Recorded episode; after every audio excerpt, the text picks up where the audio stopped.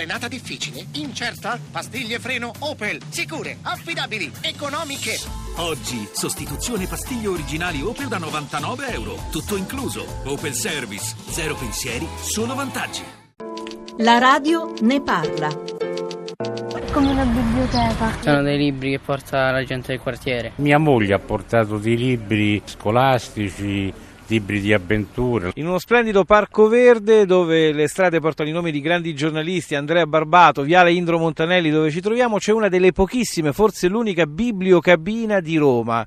Antonio Giustiniani, cos'è una bibliocabina? Un'idea che nasce dalla volontà di riutilizzare elementi di arredo urbano andati in disuso, come possono essere le cabine telefoniche. In Italia ce ne sono tante. Noi qui ci abbiamo provato, tutti quanti a dirci no, è da pazzi, la distruggeranno, ruberanno tutti i libri. Però è da ottobre del 2014 che la bibliocabina sta qui, ovviamente in orari di apertura e chiusura del parco pubblico e fortunatamente è stata rispettata da tutti e anche ben voluta. All'interno titoli di narrativa, libri per ragazzi, grandi classici come Voltaire. I libri più gettonati sono quelli per bambini, infatti spariscono subito, nel senso che poi i bambini se li portano tutti a casa e noi siamo contenti di questo perché una bibliocabina dentro un parco giochi è un invito permanente alla lettura, loro sono a contatto con i libri e li toccano, ci, ci giocano. C'è l'obbligo di restituire il libro? Assolutamente no. Proprio qui vicino c'è un gazebo dove volendo ci si può fermare a leggere qualcosa. Vincenzo, lei ha preso un libro della bibliocabina? Sì, a volte ne prendo, passo un po' di tempo leggendolo e poi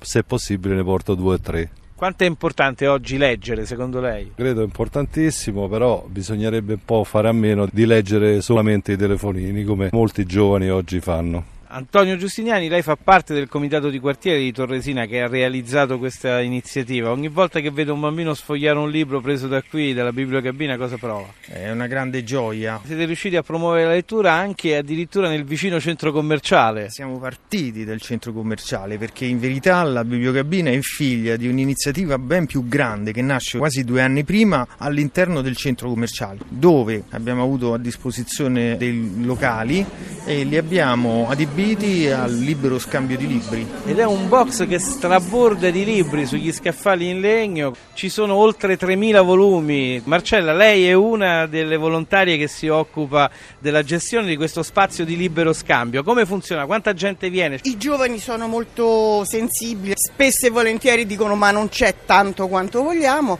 però d'altra parte queste sono tutte cose che vengono donate dai cittadini perché altri cittadini possano leggere. È quello che chiamano book crossing. Esatto, book crossing. Abbiamo cominciato con 400-500 libri che ci ha messo a disposizione l'associazione H2. Una delle nostre grandi soddisfazioni è stato vedere alcune persone, insomma, vabbè, della mia età, vecchiette così, che si sono avvicinate incuriosite e hanno detto sì, vabbè, ma noi non abbiamo mai letto, forse non ci interessa. A che avevamo proposto? Prenda qualche cosa di leggero, qualche cosa magari anche da ragazzi. E hanno cominciato sicuramente un po' scettiche. E adesso sono clienti, chiamiamole così, preferite, perché leggono tutto. Massimo, anche lei ha lavorato per un periodo qua. Più che lavorato tenevo la segreteria. I ragazzi ne ha visti tanti? Pochissimi all'inizio, poi piano piano sono cominciati a venire. Devo dire eh, che la cosa che ricercavano di più, forse anche perché era richiesta a scuola, erano i promessi sposi. Sono andati via tonnellate di libri di Promessi Sposi.